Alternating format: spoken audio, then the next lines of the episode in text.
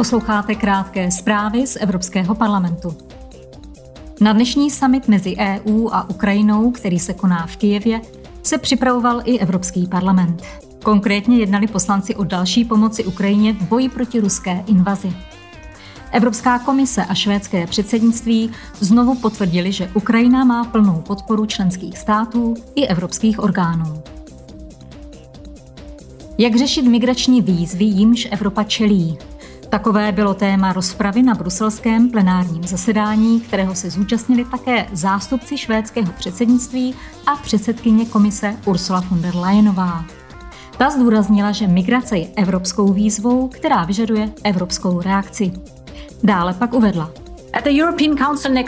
Na zasedání Evropské rady příští týden navrhnu hlavám států a předsedům vlád dva různé způsoby řešení.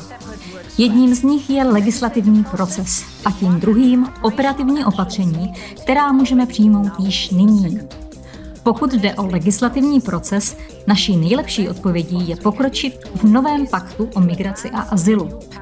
Druhým způsobem řešení je činit okamžité kroky. Jménem předsednictví rady vystoupila švédská ministrině pro evropské záležitosti Jessica Rozvalová. Řekla, že na příštím mimořádném zasedání Evropské rady se budou vedoucí představitelé EU zabývat otázkami migrace, situací na Ukrajině, hospodářskou agendou a evropským průmyslovým plánem. K otázce migrace uvedla.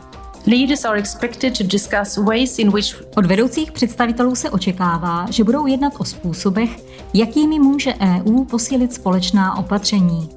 Může například zpřísnit kontroly vnějších hranic EU, k tomu může přispět agentura Frontex, která bude podporovat opatření členských států. Užitečné mohou být i nástroje informačních technologií a spolupráce se zeměmi původu a tranzitu na všech trasách v rámci partnerství, jejíž cílem je zabránit dalším úmrtím a bojovat proti nelegální migraci.